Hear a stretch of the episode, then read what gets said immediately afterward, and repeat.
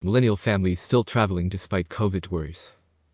97% of surveys respondents are worried about COVID-19 when it comes to travel during a year of lockdowns and social isolation. Families needed to find coping mechanisms. Two-thirds of survey respondents took a trip during the COVID-19 pandemic. While we are concerned about COVID, we also know we only have one life to live. We are deciding to still travel, while trying to take as many precautions as possible.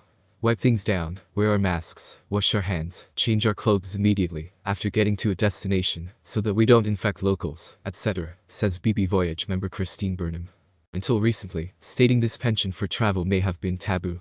However, a March 2021 survey conducted by Bébé Voyage confirms that this is a wider trend. 97% of the survey's respondents are very worried or somewhat worried about COVID-19 when it comes to travel, yet two-thirds of them took a trip during the pandemic, more than half spent at least one week away from home, with the longest trip being 45 days away. When asked what was the primary motivation for this pandemic trip, 52% said taking a break, 31% responded to visiting family and friends, and 14% stated discovering a new destination. So what does all this tell us? During a year of lockdowns and social isolation, families needed to find coping mechanisms. And getting a change of scenery seems to be key. This means that family travel has the potential to be a serious player in the travel and tourism recovery, as corroborated by McKinsey and Accenture industry reports.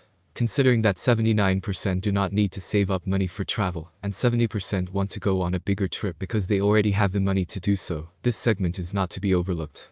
Since a third of families are planning their next trip for May 2021 and half for June to September 2021, destinations that can address families' needs are likely to win out.